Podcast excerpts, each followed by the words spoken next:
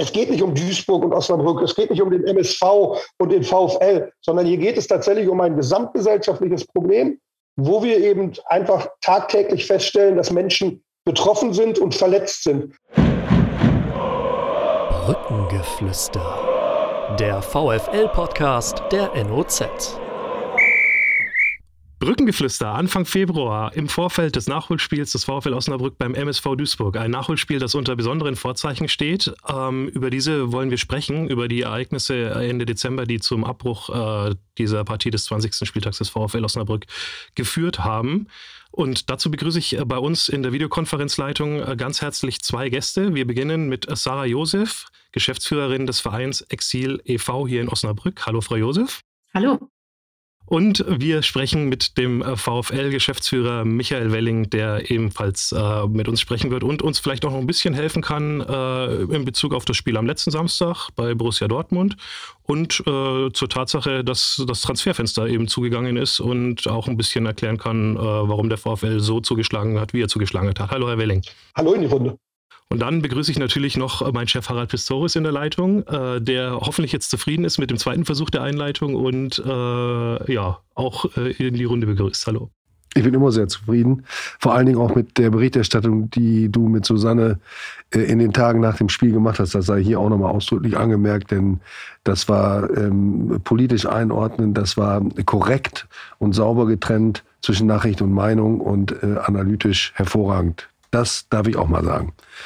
Ähm, ja, ich fange an mit äh, der Frage, was sagen Sie zum Spiel in Dortmund? Frau Josef, Sie sind VfL-Anhängerin. Äh, das ist also so der private Teil Ihres, äh, ein privater Teil Ihres Lebens. Erzählen Sie doch mal ganz kurz, wie Sie ähm, zum VfL gekommen sind, wie Sie den Verein begleiten und vielleicht Einsatz zum Spiel in Dortmund. Sind Sie zufrieden mit dem 2-2?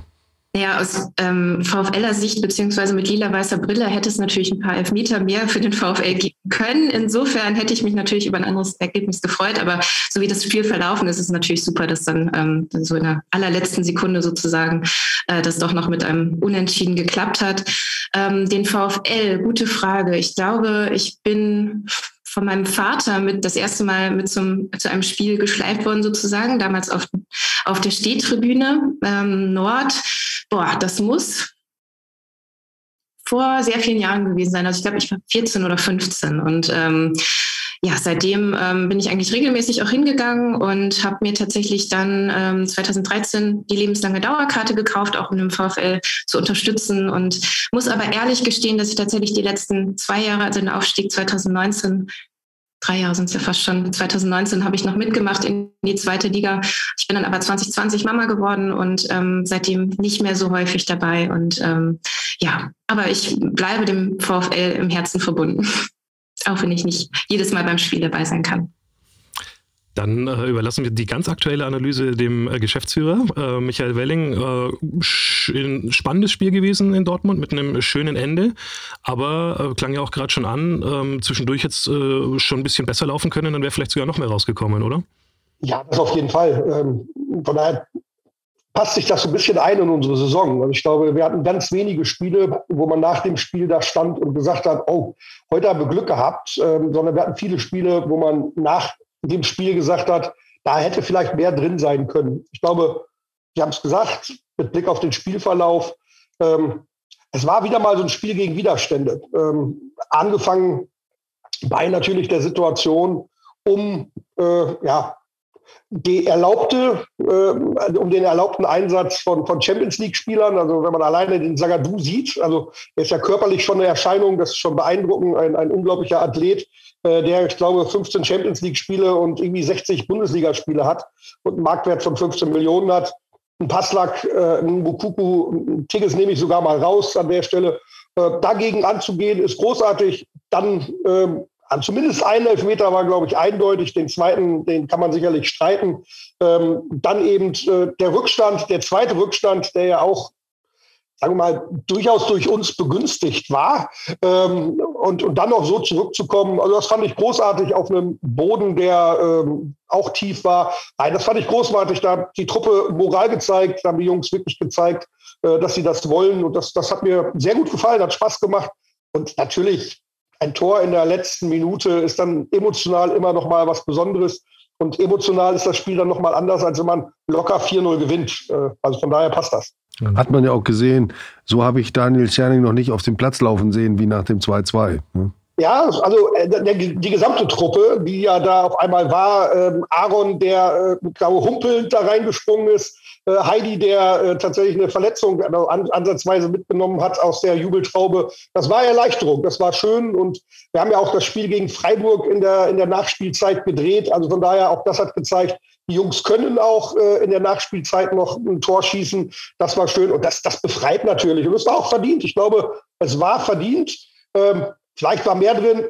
Anderer Spielverlauf hätte man auch verlieren können, wie das immer so ist. So haben wir es mitgenommen und sind in diesem Jahr weiterhin ungeschlagen viele Geschichten, die dieses Spiel geschrieben hat. Also wir hatten dann, als wir die äh, Zeitungsseite für den Montag auch noch vorbereitet haben, wirklich auch äh, fast das Problem, alles unterzubringen, weil es äh, unglaublich viel gab, was äh, berichtenswert war. Ähm, Sie haben es an, angesprochen, auch die erste Elfmetersituation. Also um das auch ruhig wieder mal zu sagen, das war für uns, wir, äh, es gibt gute Gründe, zurückhaltend zu sein bei Schiedsrichterkritik, weil das sind auch nur Menschen, die geben ihr Bestes. Ähm, das weiß ich selber auch als Amateurschiedsrichter, aber da behaupte ich schon, den kann man schon sehen, weil der war echt frei und eindeutig. Ähm, ähm, das stand gut. Ähm, da hat es mich echt auch, also auf der Tribüne hatte ich direkt den Impuls, was dann auch oft ein Zeichen dafür ist, dass es klar ist, obwohl wir noch deutlich weiter weg waren. Ähm, das hat mich dann schon gewundert, dass, äh, dass der halt nicht gegeben worden ist. Aber gut, äh, lief dann so, es muss man ja auch weitermachen. Ähm, der Platz war ein Thema. Also das, was äh, Uli Taffertshofer gesagt hat, konnte ich unterschreiben. Der, äh, wir hatten die Gelegenheit vom Anschluss selber mal hinzugehen bis an den Spielfeldrand. Kann man nicht in jedem Stadion, da war es äh, möglich an dem Tag. Und dann haben wir auch schon gesehen, das ist schon eine andere Nummer gewesen als äh, Aber ist natürlich ein klarer Vorteil für den VfL gewesen. Der musste sich nicht umstellen von den Verhältnissen an der Illusion. Ja, aber Herr Pistorius, jetzt fangen Sie schon wieder an, Legendenbildung zu machen. Dieses typische Anfang des Jahres verliert der VfL immer. Ich will einmal hinweisen, also wir haben noch nicht verloren, wir haben einen guten Saisonstart gehabt und dieses typische Anfang der Saison verliert der VfL immer. Das sollten wir dann auch mal ins Reich der Legendenbildung verschieben momentan, mindestens momentan. Aber Sie haben recht, der Platz äh, war wirklich nicht gut. Spannend aber, wenn ich das sagen darf, äh, es ist noch der Originalrasen von 1974, wie mir ein Kollege von Dortmund erzählt. Also der ist nie ausgetauscht worden. Das finde ich schon auch beeindruckend. Das ist schon schön. Ist auch dann das Stadion der Stadt Dortmund, wo der BVB das tatsächlich auch nur, nur mietet. Deswegen, die hatten da, äh, glaube ich, andere Ziele. Das muss man sagen.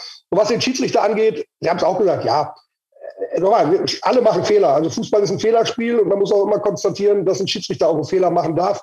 Den hätte ich, glaube ich, aber auch äh, gegeben. Also das, das kann man sagen.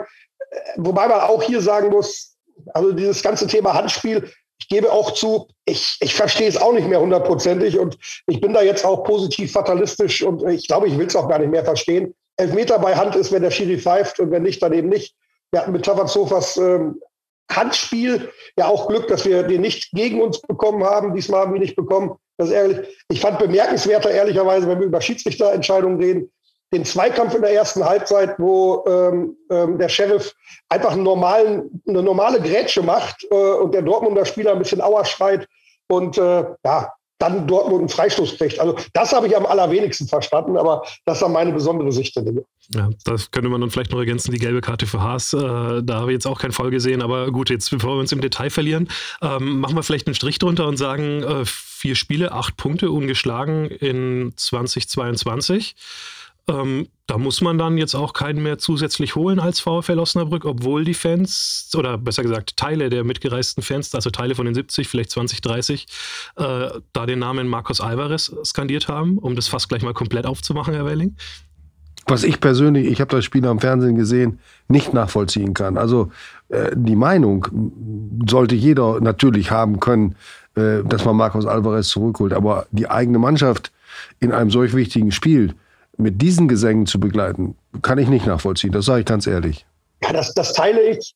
Ähm, zumindest war es unglücklich. Und ich finde ähm, auch da völlig legitim, wenn, wenn, wenn jemand sagt oder wenn Fans sagen, äh, wir wollen Markus Alvarez zurück. Ähm, und gerade beim Spieler Markus Alvarez ist das vielleicht noch mehr verständlich als bei anderen Spielern.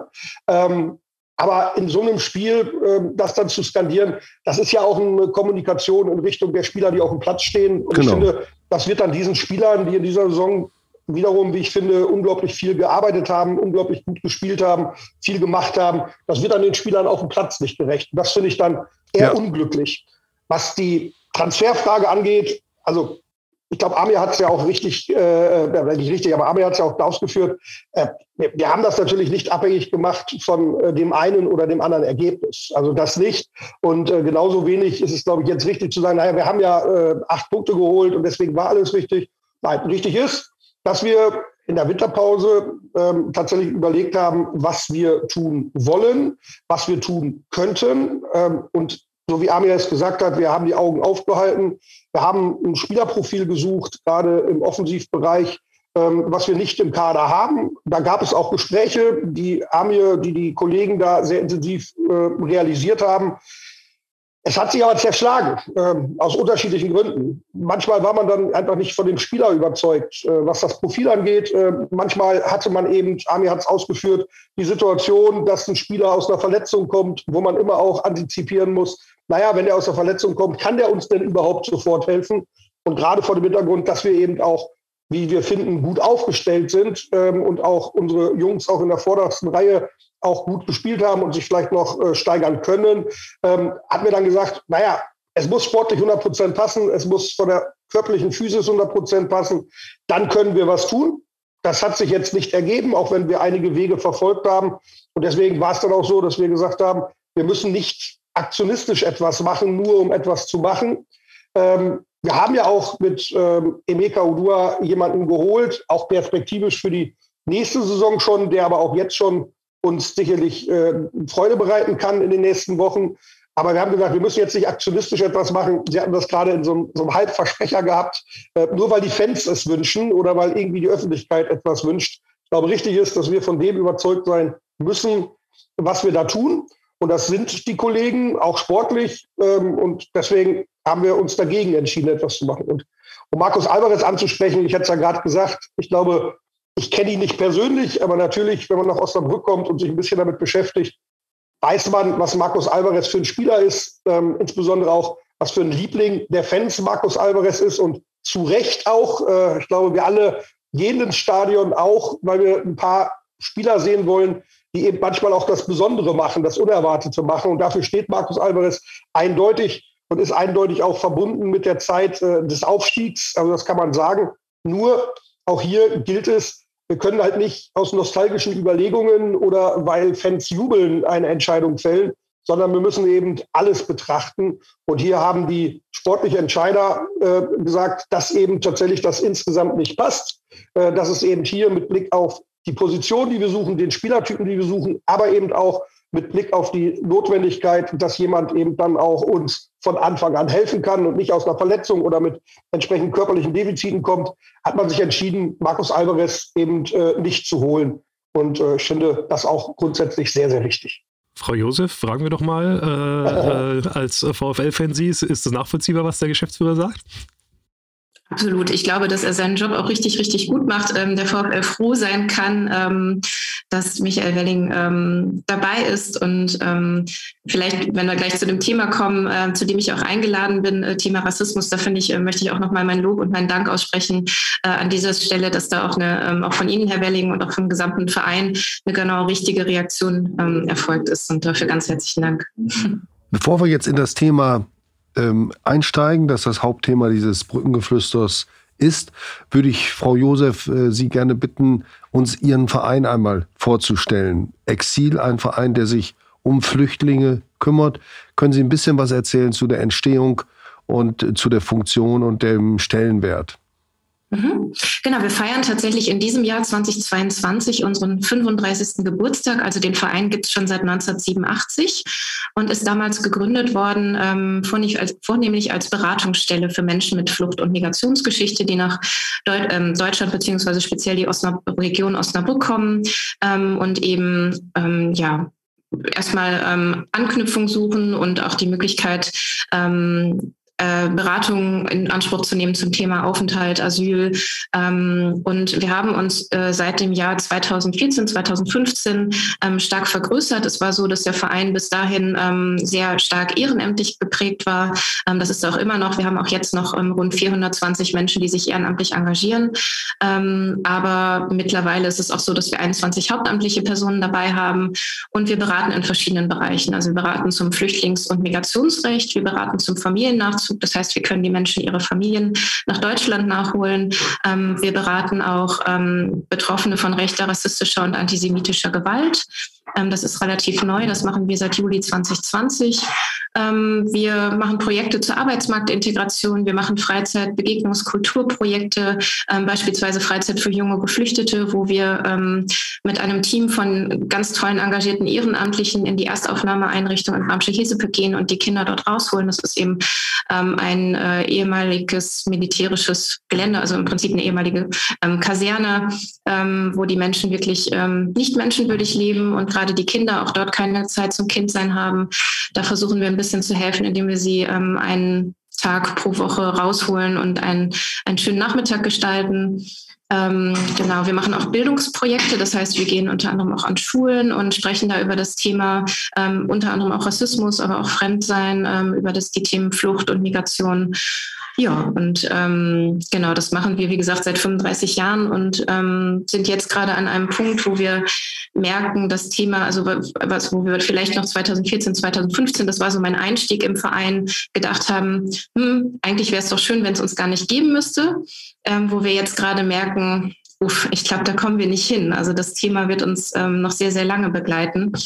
Und ähm, ja, sehen wir auch immer wieder, dass ähm, auch so Themen wie Rassismus einfach ähm, dringend Begleitung brauchen und dringend auch mehr Sichtbarkeit brauchen, ähm, damit wir einfach einen guten Weg finden, damit umzugehen und dass vor allem auch Betroffene die Möglichkeit haben, mehr noch Sichtbarkeit zu erlangen und ähm, auch mehr gehört zu werden. Ähm, das ist mir persönlich auch ein sehr wichtiges Anliegen. Ich, ich habe auch damals 2016 ähm, bis 2018 an einem Filmprojekt mitgearbeitet, beziehungsweise das produziert es nennt sich Newcomers und da hatten Menschen ähm, mit Fluchtgeschichte ähm, die Möglichkeit, vor der Kamera ihre Geschichte zu erzählen, weil ich es einfach ganz wichtig finde, dass ähm, gerade Menschen, die diese Erfahrung nicht gemacht haben, die Möglichkeit haben, ähm, sich einmal hineinzuversetzen, quasi ähm, über den Tellerrand zu blicken, ähm, versuchen zu verstehen, was es eigentlich bedeutet, seine Heimat zu verlieren, neu anzufangen, müssen, anfangen zu müssen in einem Land, das einem komplett fremd ist. Also es ist ja anders. Bei der Flucht ist es ja nicht so, dass man wenn man äh, beispielsweise aus beruflichem Grund in ein anderes Land migriert, sich vorher schon Gedanken macht, ähm, wie ist es äh, dort vor Ort, also lerne ich vielleicht schon mal vorab die Sprache, wo kann ich dort einen Job finden und so weiter, wie kann ich eigentlich dort eine neue Heimat aufbauen. Das ist ja bei der Flucht nicht so, da wird man einfach aus seinem Leben herausgerissen und ähm, ja, muss einen Neuanfang wagen in einem Ort, der einem noch völlig fremd ist. Und wir wollen eben dabei helfen, diesen Ort ähm, ja, zu einem Ort zu machen, zum Zuhause fühlen. Das ist auch so ein bisschen unser Motto. Okay. Jetzt haben Sie äh, gerade schon gesagt, 2014, ähm, 15 hat man vielleicht gedacht, Thema Rassismus wird eher weniger. Ähm, der Trend der letzten Jahre ist anders. Ähm, führt vielleicht auch ein bisschen hin zu der aktuellen Geschichte rund um äh, Aaron Opoko und das Spiel in, in Duisburg. wie haben Sie das dann damals mitgekriegt, wahrgenommen, erlebt und was waren Ihre ersten Gedanken, Frau Josef? Ähm, die ersten Gedanken waren, ähm, okay, ähm, dass, dass das echt eine richtig ähm, gute Reaktion war, das Spiel abzubrechen. Also eine sehr, sehr gute Entscheidung. Ähm, das hat man in dem Moment ja noch gar nicht mitbekommen, wer da diejenigen waren, die diese Entscheidung getroffen haben. Und ähm, ja, im Nachhinein, äh, dass eben die beiden Vereine gesagt haben, wir möchten nicht mehr weiterspielen und auch der Schiedsrichter, also dass da im Prinzip ähm, diese Entscheidung getroffen worden ist, fand ich super, super gut. Ähm, einfach um ähm, Aaron Opoku, ich glaube, das hat man ja auch in den Fernsehbildern gesehen, ähm, wie es ihm ging, ähm, in, in Schutz zu nehmen. Und das ist eigentlich das, was Menschen, die von Rassismus betroffen sind, auch wirklich brauchen. Dieses Signal, wir stehen hinter dir, ähm, wir, wir nehmen das ernst, ähm, was dir passiert ist. Und was mich unglaublich ärgert, ist, dass jetzt im Nachgang so viele Dinge passiert sind, die letztendlich zu einer Retraumatisierung Traumatisierung führen und die es für ihn einfach auch nochmal ganz, ganz schwer machen, ähm, weiter damit umzugehen. Und ähm, ja, das finde ich einfach schade, was im Nachgang so gelaufen ist. Das können wir gleich alles versuchen, ein bisschen Schritt für Schritt aufzuarbeiten. Äh, Herr Welling, vielleicht sagen Sie auch gleich nochmal, weil Sie waren ja damals mit dabei. Ähm, ähm, ganz kurz eben im Überriss. Äh, es war ja relativ schnell klar auch, dass der VfL Osnabrück äh, direkt sagt, wir spielen jetzt hier angesichts der Ereignisse eben nicht mehr weiter. Ja, also es war tatsächlich relativ schnell klar. Ich habe es damals ja auch gesagt, ich war ja selber auf der Tribüne ganz normal, ähm, um mir das Spiel anzuschauen. Ähm, habe das dann auch wie jeder andere ähm, wahrgenommen, dass eben die Mannschaften vom Platz gehen und bin dann eben äh, in die Katakomben gerufen worden. Und da war eben schon auch äh, von eben den sportlich Verantwortlichen äh, formuliert, dass eben Aaron nicht in der Lage ist, weiterzuspielen und auch die Mannschaft eben die Betroffenheit zeigt. Ähm, die Situation hat sich dann eben so dargestellt, ähm, dass wir dann sehr klar waren und gesagt haben, nee, also hier ist es tatsächlich für uns einfach die richtige Reaktion, dann auch unabhängig von irgendwelchen Konsequenzen zu sagen, nein, wir spielen nicht weiter. Ähm, weil es uns eben darum ging, dass wir so etwas nicht akzeptieren dürfen und dass wir eben hier sehen müssen, dass hier ein Spieler verletzt ist. Und Verletzung wird gemeinen ja immer konnotiert mit ähm, ja, Knieproblem äh, oder Knöchelproblem. Aber hier ging es um eine seelische Verletzung, die war offenkundig. Und deswegen war es nicht mehr möglich zu spielen. Ähm, ja, und dann war es natürlich auch noch ein Formalismus, weil es musste ein Spielbericht, ein Sonderbericht angefertigt werden, etc. Ähm, aber das war für uns dann relativ klar, dass wir gesagt haben, wir spielen nicht mehr und äh, waren auch, auch das muss man sagen, äh, sehr dankbar für eben auch die Art und Weise, wie eben das Schiedsrichterteam und auch der entsprechende Spielbeobachter vom DFB hier reagiert haben und eben dann uns gemeinsam mit Duisburg ähm, das Ganze dann auch so ermöglicht haben. Gut, dann äh, war der Abbruch. Dann gab es relativ schnell eine Sportgerichtsentscheidung, dass das Spiel wiederholt wird. Das hat nur vier Tage gedauert, kam noch vor Weihnachten. Und dann äh, kam die polizeiliche Aufarbeitung, die aus gutem Grund äh, länger dauert. Klar, da ähm, werden äh, alle Zeugen befragt, die sie kriegen können. Ähm, und jetzt äh, sind wir an dem Punkt, wo, ähm, also ich, ich habe das heute in dem äh, Text selber geschrieben ähm, zur, zur polizeilichen Aufarbeitung. Ähm, also ist eine Mitteilung rausgegeben worden. Sie konnten halt äh, eine rassistische Beleidigung nicht nachweisen, ähm, was bei vielen jetzt ja den Punkt erzeugt, äh, ja, war wohl doch kein Rassismus, wie unter anderem die Westdeutsche Allgemeine Zeitung geschrieben hat. Und das ist, glaube ich, der Punkt, über den Darf wir ich dazu direkt oder? was sagen? Also tatsächlich aus unserer Beratungserfahrung ist es so, dass äh, bei polizeilichen Ermittlungen, also zumindest von den Fällen, die wir bis jetzt beraten haben, ist nicht in einem Fall, wenn der oder die betroffene Person gesagt hat, ähm, ich bin rassistisch angegriffen worden, sind die Ermittlungsergebnisse der Polizei ähm, gewesen, ja, es war Rassismus. Also da würde ich jetzt erstmal ein ganz großes Fragezeichen hintermachen. Klar, also der Zuschauer mag eine andere Person gemeint haben. Ähm, nichtsdestotrotz finde ich es einfach, ähm, ich fand es auch schwierig, dass die Ermittlungsergebnisse ähm, auch noch bevor die Staatsanwaltschaft etwas dazu sagen konnte, sozusagen schon bekannt waren öffentlich äh, und in sämtlichen Boulevardmedien getitelt wurde, das war kein Rassismus. Ähm, auch darüber müssten wir eigentlich mal sprechen, wie gehen Medien mit solch einem Fall um und was macht das mit den Betroffenen. Ähm, ja, und ähm, da finde ich einfach, ähm, müssen wir drüber reden, weil ich glaube, es gibt da auch einen Fehler im System. Ähm, ich möchte gar nicht zu sehr die Polizei kritisieren. Die Polizei ist letztendlich ein Abbild unserer Gesellschaft und wir leben in einer Gesellschaft, die ähm, ich würde jetzt nicht sagen, ja, also die zumindest rassistische, rassistische Denkweisen transportiert. Also ich glaube nicht, dass wir, ähm, auch ich kann mich davon nicht freimachen. Ähm, auch ich bin mit Bildern groß geworden. Ähm, ich denke an äh, Pipi in Takatuka-Land etc. Äh, das fängt schon ähm, in, in, jungen Jahren an. Ähm, und, und wir müssen uns eigentlich jeden Tag selbst vor Augen halten, wie wir eigentlich denken und in was für Schubladen wir Menschen stecken. Und natürlich ist es auch bei der Polizei so, dass dann beispielsweise ähm, erstmal ähm, vielleicht der Person eher Glauben geschenkt wird, ähm, die ähm, vielleicht auch noch, das stand ja dann auch äh, schnell in den Medien, ähm, dass der Zuschauer ähm, nicht vorbelastet war, also noch nicht auffällig geworden war, ähm, was in dem Zusammenhang eigentlich völlig irre irrelevant ist. Ähm, und ich finde es einfach wichtig, da nochmal genauer hinzuschauen, ähm, was ist da jetzt eigentlich alles passiert. Ich finde, ähm, Ja, danke dafür. Das ist eine gute Einordnung. Ich würde gerne nochmal auf die, auf die Staatsanwaltschaft eingehen, die ja, oder anders, dass die Staatsanwaltschaft die Ermittlungen jetzt sozusagen abgeschlossen hat mit der Erkenntnis, es ist nicht nachweisbar, dass es einen rassistischen Angriff auf Ayan Opoku gegeben hat. Das ist äh, mit Sicherheit und mit vollem Vertrauen in den Rechtsstaat das, das Ergebnis der Ermittlungen, das nicht anders möglich war.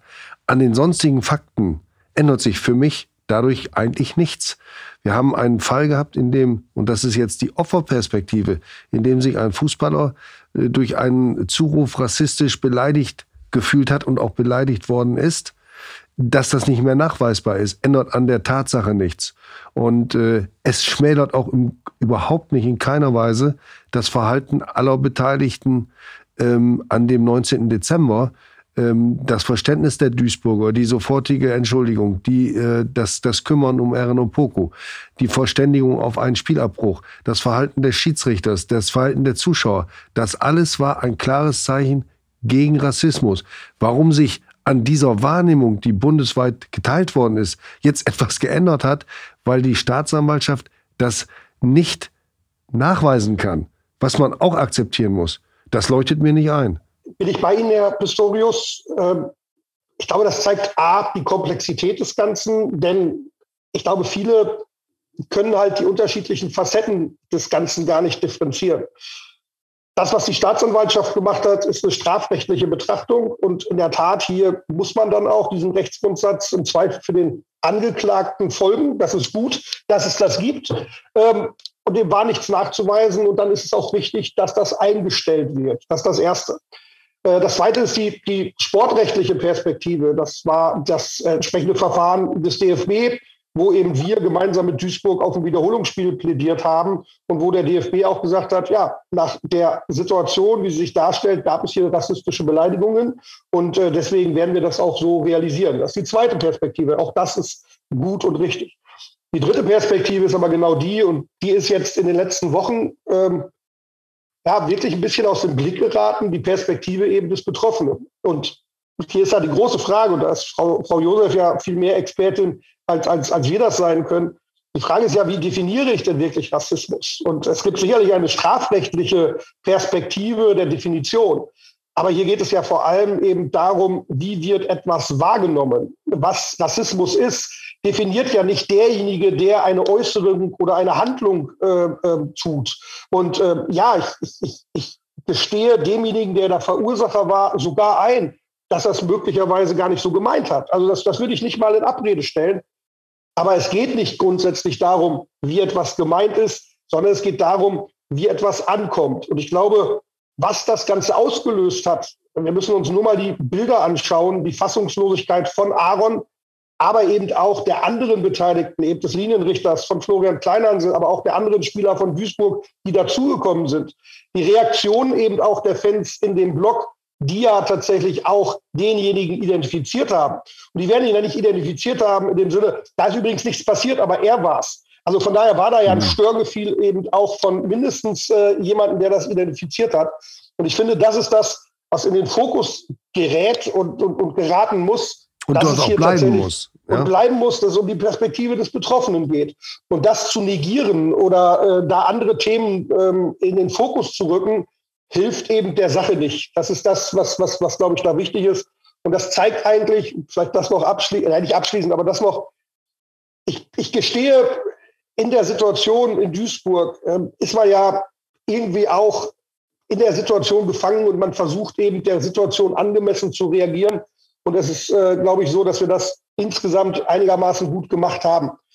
Ähm, am schlimmsten fand ich eigentlich die Entwicklung der Wochen danach, denn die Art und Weise, wie über das Thema teilweise geredet wurde, eben wie auch in sozialen Medien oder auch in anderen äh, Arten der, der öffentlichen Kommunikation das Ganze besprochen wurde, das zeigt eigentlich, was für ein Problem wir tatsächlich noch in dieser Gesellschaft haben, wie wenig Empathie hier eine Rolle spielt, wie wenig Menschen sich vorstellen können, was es bedeutet, eben allein anhand von äh, Merkmalen der Persönlichkeit, Äußerlichkeit, eben in irgendeiner Form beleidigt zu werden.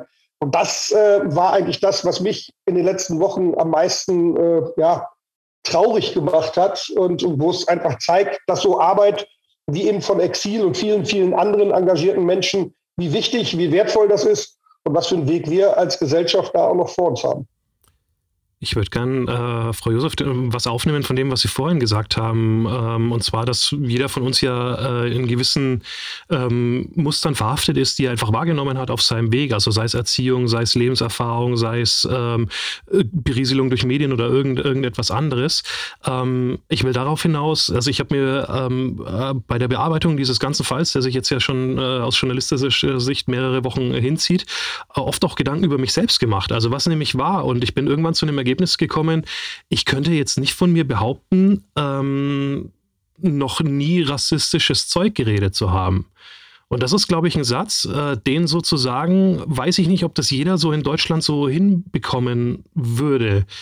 Frau Josef, wäre das, also ich will mich jetzt nicht irgendwie größer machen als irgendwelche anderen, das soll um Gottes Willen nicht falsch rüberkommen, aber dieses Bewusstsein, das bei mir da so entstanden ist, ist das vielleicht auch ein Weg, den wir in unserer Gesellschaft noch brauchen, weil ähm, dass man mal was Rassistisches sagt und dann aber drüber nachdenkt, muss ja nicht direkt dazu führen, dass man äh, an die Wand gestellt wird und alle auf einen zeigen, hier, da ist der Rassist. Ähm, ja, genau. Zum einen ist es ja auch so, wie Herr Welling schon ähm, gesagt hat, dass die Deutungshoheit, was Rassismus ist, ähm, immer bei der betroffenen oder geschädigten Person liegen sollte und nicht beim sozusagen Täter. Ähm, ist aber auf jeden Fall ähm, ein richtiger Ansatz, ein richtiger Weg ist, ähm, wenn diejenigen, die eben nicht von Rassismus betroffen sind, weil sie eben entsprechende Merkmale nicht aufweisen, ähm, sich darüber Gedanken machen, sich bewusst werden, dass sie bestimmte ähm, ja, Vorstellungen, bestimmtes Schubladendenken vielleicht auch haben, ähm, dass ähm, ja, mit, mit dem sie im Prinzip auf die Welt schauen und versuchen, diese, äh, diese, äh, diese ich weiß ich sag's mal, ich sag's jetzt einfach mal, diese Rassismusbrille quasi aufzusetzen und mit Rassismusbrille in die Welt zu schauen und dadurch zu merken, ähm, okay, tatsächlich habe ich gerade hier irgendwie gedacht, oder die Person ähm, weil sie vielleicht ähm, schwarz ist, äh, das ist bestimmt eine geflüchtete Person. Und ähm, tatsächlich kann es eine Person sein, die seit zwei ähm, Generationen in Deutschland lebt und äh, weiß ich nicht, ähm, erfolgreiches Unternehmen führt beispielsweise. Und, und allein diese Denkmuster zu hinterfragen und sich jedes Mal selbst auch zu hinterfragen, ähm, was, was denke ich eigentlich über mein Gegenüber und was macht das mit mir, was macht das aber auch mit meinem Gegenüber, was macht das mit meiner Sprache, ja, daran zu arbeiten und, und das einfach. Vielleicht dazu ähm, noch mal eine Frage. Es ist ja, ja, nicht in der Wirkung auf den Betroffenen, aber doch in, der, in dem Ansatz ein großer Unterschied, ob ich einen ähm, ob ich äh, jemanden, ob ich einen Rassismus äh, äußere, der Gedank auf Gedankenlosigkeit oder auf Unwissenheit beruht, oder ob es ein offener Akt der Aggression ist. Also und vielleicht noch mal zur, zu der Veränderung gesellschaftlicher Wahrnehmung ich habe ähm, als Erwin Kostele 1982, ein erste farbige deutsche Nationalspieler, als er 1982 äh, zum VfL Osnabrück gekommen ist, habe ich wie selbstverständlich Überschriften gemacht, äh, äh der braune Bomber kommt zum VfL. Äh, also ich will damit nur sagen, darüber hat sich kein Leser aufgeregt, darüber hat sich Erwin Kostele zumindest nicht öffentlich oder direkt beschwert. Und trotzdem weiß ich natürlich längst, dass es falsch war, weil es ja auch, wenn es äh, vermeintlich positiv gemeint ist, wobei lassen wir jetzt mal den Begriff Bomber, der war auch, der war auch scheiße, aber ähm, das, das zeigt doch nur, wie sich da auch die Wahrnehmung verändert hat und wie wir darauf reagieren müssen. Also, was kann man tun? Auf unserer Seite im kleinsten Anfang, wenn wir über einen Fußballer schreiben, der der farbig oder schwarz ist, dann erwähnen wir das gar nicht. Wir schreiben ja auch nicht der weiße links außen. Ne? Warum schreiben wir dann der schwarze links außen? Äh, es hebt ihn ja nur in einer Weise hervor, die, die mit Fußball nichts zu tun hat. Das sind Kleinigkeiten, die man vielleicht da anstreben kann und deswegen haben Sie vollkommen recht. Wir müssen aber nicht nur bei den Medien darauf achten, wie wir diesen etwas gedankenlosen Rassismus, wie wir damit umgehen. Da müssen wir eigentlich nur lernen und, und, und zuhören. Mhm. Genau, vielleicht ein kurzer Hinweis dazu. Das Wort farbig ist tatsächlich oder wird zumindest auch als rassistisch ja. ähm, gefunden und ähm, die Selbstbezeichnung eigentlich von Menschen, also ist eher People of Color oder auch tatsächlich schwarz großgeschrieben sozusagen. Ja. Das wären Begriffe, ähm, die die Menschen eben selbst für sich auch bewusst ähm, wählen und die okay sind. Bei farbig ähm, ja. würde man von Rassismus sprechen tatsächlich. Ähm, aber auch, glaube ich glaube, sich dessen bewusst zu werden oder sich auch darüber zu informieren, ist ja auch schon ein erster Schritt. Ähm, genau, und was Sie sagten, Rassismus als bewusster Akt der Aggression.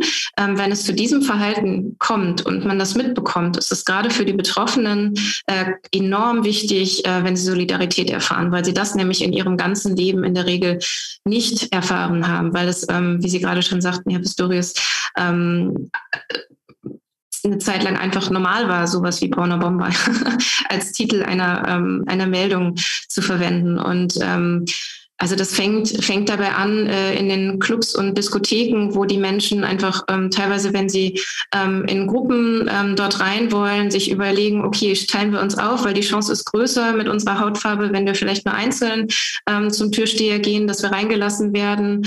Ähm, als Gruppe kommen wir bestimmt nicht rein oder kommen wir überhaupt rein. Bestimmte Clubs gibt es, da kommen wir überhaupt nicht rein. Ähm, das sind so Sachen, ähm, wo ich denke, in, ja, also wir sind einfach noch lange nicht da, wo wir als Gesellschaft ähm, sein müssten oder sein könnten, wenn wir eine offene und tolerante und vielfältige Gesellschaft sein wollen, die wir in vielen Bereichen und auch im Sport ist das ja auch so propagieren und auch teilweise leben, ähm, aber noch nicht ähm, vollständig umgesetzt haben. Ich möchte da an der Stelle übrigens auch nochmal ein ganz großes Lob an die Ultras aussprechen, die sich ja sehr dafür eingesetzt haben, ähm, ja unter dem Motto Nazis raus aus den Stadien, ähm, dass es auch wirklich zu mehr Toleranz und, und Offenheit in Stadien kommt. Sie haben ja in äh, Ihrer täglichen Arbeit oft mit Betroffenen von Rassismus zu tun. Ähm, können Sie vielleicht ganz kurz mal äh, so überreißen, was Sie den äh, Leuten raten? Also Sie leisten ja vielfältige Betreuung, aber ähm, ich habe aus einem Austausch, den wir letzte Woche schon hatten, mitgenommen, dass Sie äh, vielen von Ihnen durchaus auch raten, sich auch rechtlich zu wehren, auch wenn es am Ende, ähm, so wie jetzt im Fall Opoku, vielleicht dann zu einer Einstellung von einem Verfahren führt. Ja, ähm, ich, ich, ich mache selbst ja keine Beratung, aber unser Beratungsteam, ähm, also das Allerwichtigste bei der Beratung ist natürlich erstmal das Psychosoziale. Das heißt, wir fangen die Menschen erstmal auf ähm, und versuchen sie eben zu stärken und ähm, zu, also äh, ja, zu empowern, dass sie gut mit dem Fall, ähm, mit dem, was ihnen passiert ist, umgehen können, ähm, dass sie, dass sie reden können. Und ähm, wichtig ist dann natürlich auch äh, immer zu schauen, also wir machen die Beratung ähm, nur nach den Wünschen der Betroffenen, ähm, zu schauen, was möchte die Person eigentlich, was ist ihr wichtig, ähm, möchte sie beispielsweise diesen Fall sichtbar machen, möchte sie sich rechtlich wehren dagegen und, und schauen dann, welche Schritte kann man eben gehen. Und ähm, klar ähm, sagen wir, dass es wichtig ist, gerade Rassismus sichtbar zu machen. Ähm, Aaron Opoku hatte in diesem Fall ja gar keine Wahl, also äh, vor laufenden TV-Kameras in einem großen Stadion. Ähm, die meisten, bei den meisten passiert es eher unbemerkt. Und ähm, gerade da ist es aber eigentlich wichtig, diese Fälle aufzuzeigen. Also es gibt einfach auch eine sehr, sehr, sehr große Dunkelziffer, weil sich viele gar nicht melden. Ähm, und ähm, aber nur wenn die Fälle auch sichtbar werden, können wir irgendwann an einen Punkt kommen, dass wir merken, ähm, hey, da läuft gerade etwas schief, da funktioniert was gar nicht in, in diesem System. Ähm, und wir müssen uns einfach noch viel mehr damit beschäftigen. Und ich glaube auch, dass diese ähm, Sensibilität oder Sensibilisierung für ähm, ja, das Thema Rassismus ähm, in, in allen Bereichen, auch bei der Polizei, definitiv noch ähm, geschärft werden muss. Ich habe mitgenommen aus unserem Austausch, äh, Thema auch Polizeistatistik ist ja eins. Also würde so ein Fall wie äh, derjenige, über den wir jetzt sprechen, überhaupt Eingang finden in so eine Polizeistatistik? Und äh, falls nein, wahrscheinlich ist es ja so, weil ähm, ne, es ist äh, kein Rassismus nachgewiesen worden. Äh, inwiefern kann man dann irgendwelchen polizeilichen Zahlen und äh, Erfassungen äh, übers Jahr hinweg zum Thema Rassismus dann wirklich äh, Glauben schenken, wenn das dann herangezogen wird, um die Größe eines Problems zu erfassen? Aber das nur, äh, nur nebenbei. Jetzt äh, sichtbar machen ist vielleicht ein guter Punkt. Ähm, das äh, Wiederholungsspiel steht jetzt an. Ähm, vielleicht kann Michael Welling um, äh, mal ein bisschen berichten, was denn so ähm, der Plan ist, um ähm, den Ereignissen auch ein Stück weit äh, Genüge zu tragen jetzt äh, am Mittwochabend. Ja, also wir haben hier in den letzten Wochen ähm, uns diverse Gedanken gemacht, waren hier auch im Austausch mit dem MSV Duisburg. Haben uns jetzt aber aus unterschiedlichen Gründen, ähm, weil es eben ähm, in der Abstimmung mitunter schwierig war, ähm, vielleicht auch, weil in Duisburg ähm, andere Themen auch noch äh, auf der Agenda standen, äh, dazu entschieden, dass wir eben keine gemeinsame Aktion machen äh, im, im, klassischen Sinne, was wir eigentlich für angemessen erachtet hätten.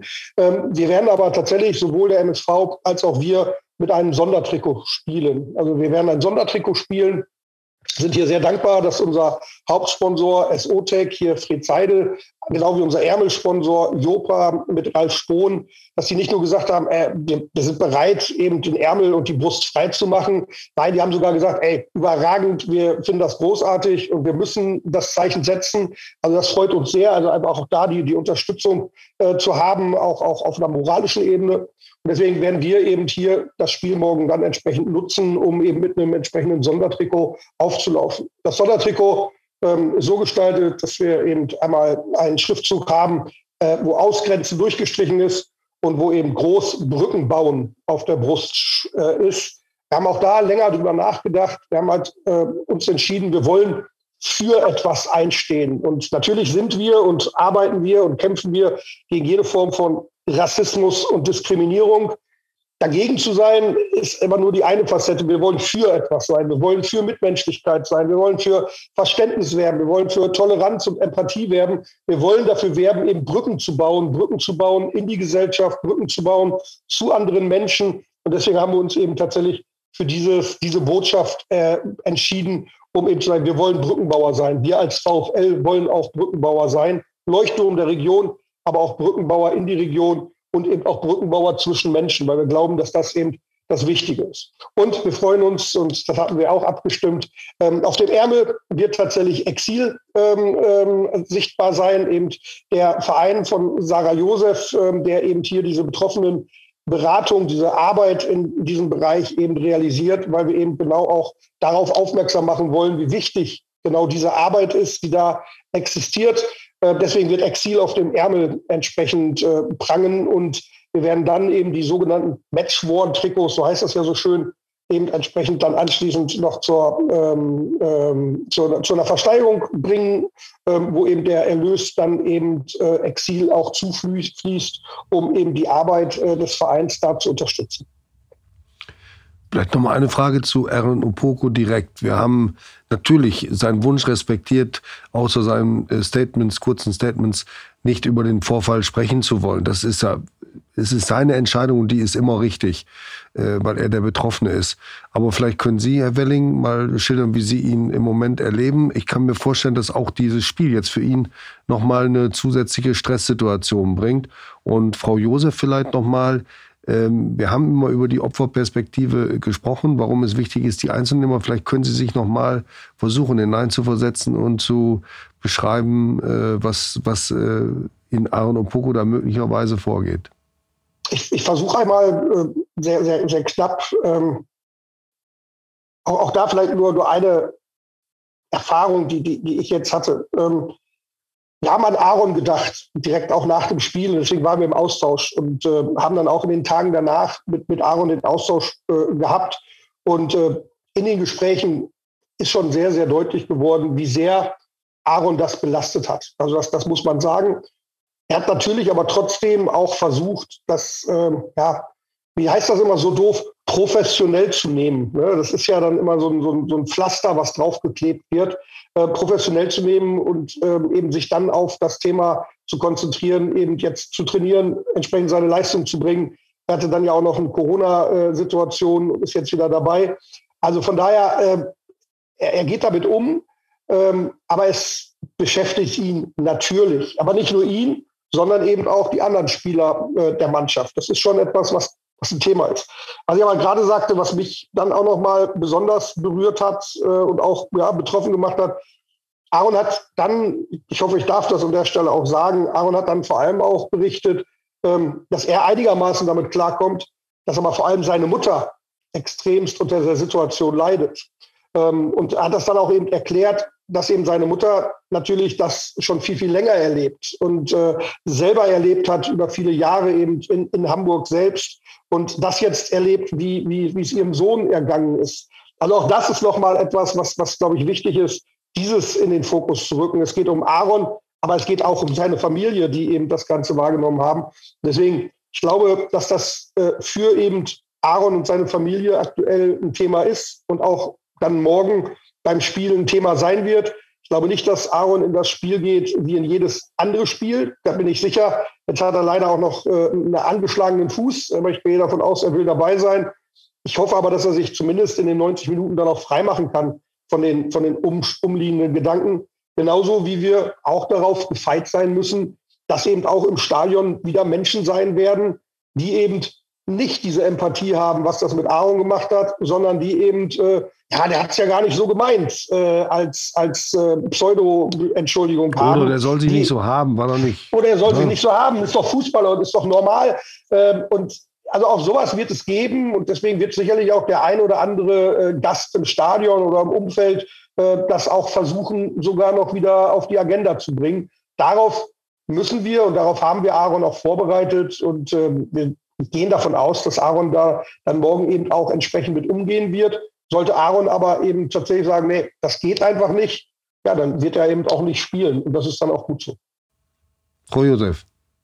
Ja, er sollte es nicht so haben. Das ist, glaube ich, ähm, ein ganz passender Ausspruch gerade, den Sie genannt haben, der, der typisch ist für diese Täter-Opfer-Umkehr, die im Nachgang zu solchen Taten ganz, ganz häufig passiert. Also das kennen wir auch aus, äh, von Sexualstraftaten, wo eben häufig die Täter dann die ähm, Betroffenen ähm, sozusagen verantwortlich machen für die Tat. Ähm, und das passiert im Rassismus auch ganz, ganz, ganz häufig. Also ich kann nicht, äh, beziehungsweise ich maße mir jetzt auch nicht an, äh, die Gefühlswelt eines Menschen zu erklären, den ich gar nicht mal persönlich kenne. Und ähm, ich kann mich natürlich auch nur ganz, ganz begrenzt hineinversetzen. Aber ich kenne das natürlich auch aus anderen Fällen, ähm, dass äh, gerade Menschen, die von Rassismus betroffen sind, das einfach über sehr, sehr, sehr viele Jahre schon erlebt haben. Das ist ja nicht etwas, was einmalig passiert, sondern damit sind sie ihr ganzes Leben lang konfrontiert. Ähm, da sind Familien, da sind äh, Familienmitglieder involviert, ähm, da sind ähm, Freundinnen und Freunde. Äh, also unsere Beratung ist ja auch nicht nur für Betroffene selbst, sondern auch ganz häufig für Zeuginnen oder eben auch ähm, Verwandte, Angehörige. Ähm, ich, also dieses, dieses Gefühl, nicht dazuzuhören, ähm, das dadurch vermittelt wird, das stelle ich mir einfach ganz, ganz, ganz schwierig vor. Auch dieses Gefühl vielleicht, ähm, nicht so viel wert zu sein wie andere Menschen. Ähm, das ist etwas, was ähm, so viel mit einem macht und was so unfair ist, dass es Menschen gibt, äh, denen es so geht ähm, dass sie eben dieses Gefühl haben müssen, weil andere Menschen eben so über sie denken ähm, und das auch zum Ausdruck bringen. Ähm, da ist es einfach gerade in dem Fall, also jetzt vielleicht auch mit Blick ähm, auf den MSV Duisburg, völlig egal, ähm, ob der Zuschauer das so gemeint hat oder auch nicht, sondern ähm, also mir wichtig wäre dann in dem Fall zu wissen, wie geht es jetzt dem betroffenen Spieler damit, weil ich glaube, da kann sich eigentlich niemand vor frei machen, also wer, auch wer die Bilder gesehen hat, ähm, dass das einfach ein ganz, ganz großes Unrecht ist. Und ähm, dieses, also ich meine, seine Reaktion wäre ja auch nicht so ausgefallen, wenn es nicht schon im Vorfeld einfach immer wieder dieses Thema bei ihm gab. Und ähm, deshalb, ähm, ja, finde ich es wichtig und gut, dass es auch morgen nochmal ähm, ein entsprechendes Zeichen gibt. Ähm, und ähm, auch ganz klasse und, und vielen Dank, dass der Vorfeld da auch weiter dran bleibt an dem Thema. Vielleicht noch aus eigener Erfahrung ein Hinweis, warum es äh, dann auch den Betroffenen schwerfällt äh, zu sprechen. Ich habe das erlebt beim, bei dem Rassismusfall, äh, von dem Adi Menga betroffen war, der, äh, der VfL-Stürmer in Dresden von einem Gegenspieler. Ähm, das hat er nicht öffentlich gemacht. Äh, ob, wir haben oft äh, über alles Mögliche gesprochen und als es dann ähm, doch noch öffentlich geworden war, habe ich ihn gefragt, Adi, warum hast du denn davon nichts erzählt? Wir hätten äh, das doch sicherlich auch äh, entsprechend berichtet und kommentiert und er hat gesagt, ähm, ich, ich habe mich geschämt. Also das ist ja auch eine Umkehr, ne? der, der, der wird beleidigt und empfindet das Gefühl, was Sie eben beschrieben haben, ich bin nicht so viel wert wie andere. Das ist dann ein Mosaikstein mehr oder nicht nur ein Mosaikstein, ein großer Stein, der dieses Bild für ihn vervollkommnet. Und darüber will er nicht sprechen, weil es ein unangenehmes Gefühl ist. Das ist auch wichtig, wenn man äh, darüber diskutiert oder darüber urteilt, warum sich die Betroffenen äh, schwer tun, sich dazu zu äußern, obwohl sie ja im Recht sind, moralisch und juristisch sowieso. Hm. Adi sagt, er ist einfach müde darüber zu sprechen. Ich habe ihn auch gefragt äh, vor diesem Podcast, ob er vielleicht mit uns über das Thema sprechen möchte. Er äh, im besten Sinne und in aller Freundschaft hat er, hat er davon Abstand genommen. Ne? Auch das kann man nicht nur, das muss man verstehen und akzeptieren. Absolut. Absolut. Also es ist auch ganz häufig so, dass ähm, also ähm, ich glaube, die Erfahrung, die viele machen, die von Rassismus betroffen sind, die das dann auch öffentlich machen, ist wirklich ein, ein Ansturm von Wut. Wie kannst du es wagen, das anzusprechen? Und wir meinten das doch gar nicht so. Es ist eine sehr häufige Reaktion. Ähm, und irgendwann, äh, ich glaube, ja, wird man mürbe gemacht und ähm, traut sich dann auch nicht mehr. Und das ist schade. Und deshalb finde ich es auch wichtig, dass wir das unterstützen. Ja. Herr Welling. Ja, wir haben ja das auch in diesem Kontext erlebt. Ähm, wir haben das ja auch erlebt und, und auch das ist vielleicht manchmal sogar äh, ja, zu erwarten gewesen. Was wir erlebt haben, war ja, der MSV hat ein eigenes Leitbild und spricht sich eben auch gegen Diskriminierung aus. Und deswegen kann das ja gar nicht sein. Ähm, oder in der Stadt Duisburg gibt es eben auch äh, viele Migranten und, und das ist eine, eine Stadt, die eben da unglaublich viel getan hat. Und ich sage, ja, natürlich. Und natürlich ist es nicht so, äh, dass in Duisburg ähm, nur Rassisten rumlaufen oder dass der MSV da ein, ein grundlegendes Problem hat. Äh, es ist so, wie wir das auch formuliert haben. Es hätte auch beim VfL Osnabrück stattfinden können. Ne? Ich glaube, das ist immer wieder wichtig, das zu sagen. Das ja. will ich jetzt nicht moralisch in irgendeiner Form erheben als VfL Osnabrück. Nein, es hätte auch bei uns an der Bremer Brücke stattfinden können, weil jemand, Sie hatten das eben richtigerweise gesagt, vielleicht auch ähm, ja, geistesabwesend oder, oder, oder, oder, oder, oder auch aus Unbedarftheit etwas sowas äußert. Und ich glaube, ja, das hätte auch bei uns passieren können. Und, und, und genauso kann es auch in Duisburg passieren und an jedem anderen Standort. Und deswegen ist genau das auch so, wie ich finde, schwierig in dem Gesamtkontext, wenn es dann darum geht, zu, immer nur zu relativieren, aber also A, er hat es nicht so gemeint. B, äh, das ist kein, die ganzen Duisburger Fans sind anders. In Duisburg ist es anders, in Osnabrück ist es anders. In diese Situation geraten wir als Funktionäre ja dann relativ häufig, weil wir natürlich immer auch den in Anführungsstrichen Schaden von unserer Organisation abhalten wollen. Und das, das ist eine Reaktion, die, die komplett verständlich ist.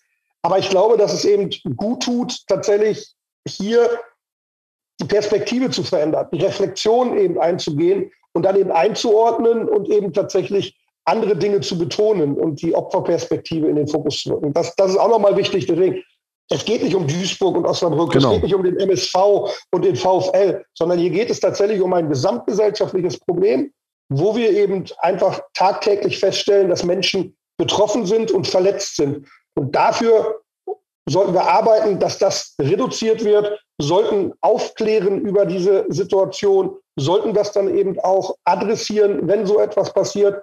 Und genau das, was, was Sie, Herr Pistorius, angesprochen haben, beispielsweise Adi Menga, wenn eben die Betroffenen das nicht können, aufgrund ihrer Betroffenheit, aufgrund eben vielleicht auch einer Frustration und Verletztheit, dann ist es notwendig, dass eben andere hier auch das adressieren, wie es, wie gesagt, äh, der Verein Exil getan hat und tut, wie wir es vielleicht tun und andere tun. Und das wäre eigentlich dann mein Appell, ja, dass da eine Sensibilität passiert und dass jeder auch äh, in seiner Alltagssituation äh, diese Dinge wahrnimmt und dann in Alltagssituationen auch aufsteht und das macht. Denn es geht nicht nur darum, dass vielleicht Fußballvereine oder der Sport etwas tun können für Miteinander, für Mitmenschlichkeit, sondern das kann jeder in, in öffentlichen Verkehrsmitteln, in der Kneipe, ähm, in einem Club etc. Ich glaube, da kann jeder etwas tun. Das sollten wir uns alle auch vornehmen, hier etwas zu tun, um dann eben das Ganze ja, mitmenschlicher zu gestalten. Man kann auch aufstehen und äh, Unmut artikulieren und dann gehen, wenn im um, in der Umgebung, in der Fußballkneipe oder sonst wo so ein, äh, so ein Vorfall geschieht. Vielleicht noch zum Abschluss ein Satz. Ich möchte aufgreifen, was Frau Josef gesagt hat über die Ultraszene äh, und Herr Welling, wie Sie die Entwicklung beschrieben haben. Denn äh, das muss man auch sagen, die ganz schlimm, ganz schlimm ähm, Vor, äh, Verhältnisse, wie, sie, wie ich sie noch erlebt habe im Hamburger Volksparkstadion, kann ich mich erinnern, als als ähm, äh, Soliman Sané, der Vater von Leroy, wirklich von, von der ganzen Kurve mit Affenlauten bedacht worden ist und kein Mensch hat ist eingeschritten oder es ist, hat nicht, es ist nichts daraus erfolgt. Das, das hat sich zumindest reduziert. Ähm, und das liegt eben auch zu einem großen Teil an den Fans, die diese, an den Fanszenen, nicht nur die Ultras, aber natürlich die als Speerspitze, die dagegen vorgegangen sind, auch in Osnabrück und äh, die sich da in einem Maß engagiert haben dass den Vereinen, wenn sie es nicht ohnehin schon wollten, fast gar nichts anderes übrig blieb, als auf diesen Zug mitzugehen und, und auch zu sagen, ja, wir sind nicht nur ein Fußballverein, wir sind auch dafür zuständig und verantwortlich und wollen helfen, dass dieser Trend gestoppt und umgekehrt wird. Also ich, ich glaube, man muss sogar viele Akteure da nennen. Also die Ultras definitiv, aber was man auch immer wieder nennen muss, sind eben die Fanprojekte, die ja da auch seit vielen, vielen Jahren arbeiten, Klar. genau auch in diesem Bereich arbeiten, aufklärerisch, pro, äh, pro, äh, prophylaktisch arbeiten und wo eben viele Ultragruppen eben das Ganze auch äh, entsprechend transportieren. Ich glaube, das ist ganz wichtig, um das zu adressieren. Und ja, ähm, ich bin ja auch schon etwas äh, älter und bin auch in, in Fußballstadien sozialisiert. Es war früher tatsächlich viel, viel schlimmer und auch ja, alltäglicher. Es war früher einfach, es gehörte ja dazu irgendwo und man hat sich nicht mal daran gestört oder viele haben sich nicht daran gestört. Das ist anders geworden, dankenswerterweise. Gleichzeitig müssen wir aber auch immer wieder sagen, nur weil es besser ist als früher, ist, ist es heute noch nicht gut. gut ne? Also das, das ist, glaube ich, auch nochmal wichtig, äh, weil, weil, wenn wir sonst auch in die Situation kommen, sagen, ja, aber früher war es ja viel schlimmer. Äh, ja, das ist richtig, aber heute haben wir trotzdem noch die Probleme und deswegen ist es wichtig, dass wir auch heute noch vieles machen, dass eben die Ultras, aber auch viele andere Fans eben Zivilcourage äh, beweisen und eben hier entsprechend agieren. Ich halte das für sehr, sehr wichtig, aber eben auch viele andere Akteure, die da was machen.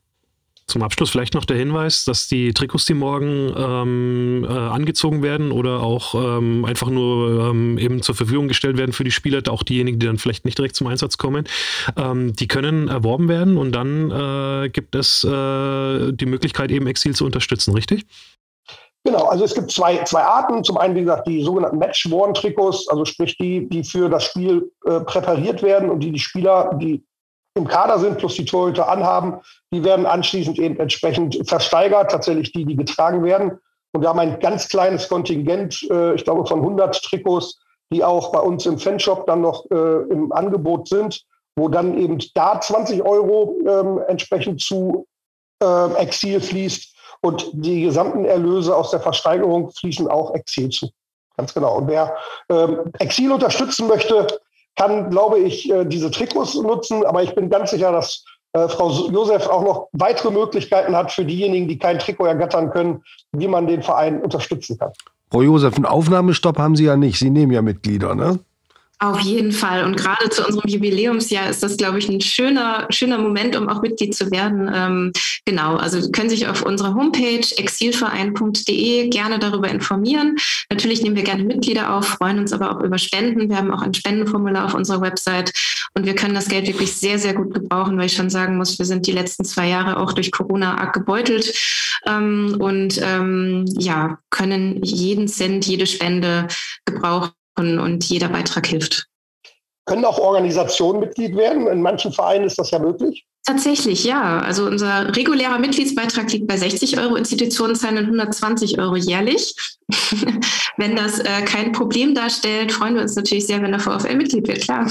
Ich werde das direkt mitnehmen und äh, mit den Gremien besprechen. Äh, den, den Ansatz nehme ich direkt mit. Vielen Dank. Freue ich mich. Wunderbar dann äh, freuen wir uns, dass wir äh, den, der, diesen Deal eintüten konnten zum Abschluss des Brückengeflüsters.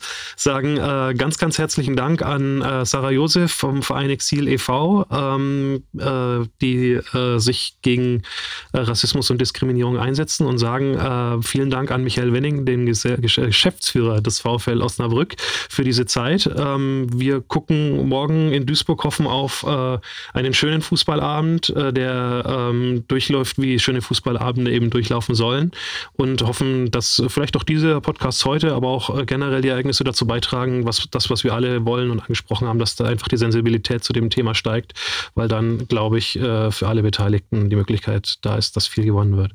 Vielen Dank für äh, diese knappe Stunde. das Brückengeflüster in der nächsten Woche wieder zum VfL Osnabrück. abrufbar bei Apple Podcasts, Spotify, Deezer und allen sonstigen Quellen. Wir freuen uns, wenn wieder zugehört wird. Vielen Dank in die Runde und tschüss. Alles Gute. Tschüss. Tschüss zusammen. Vielen Dank.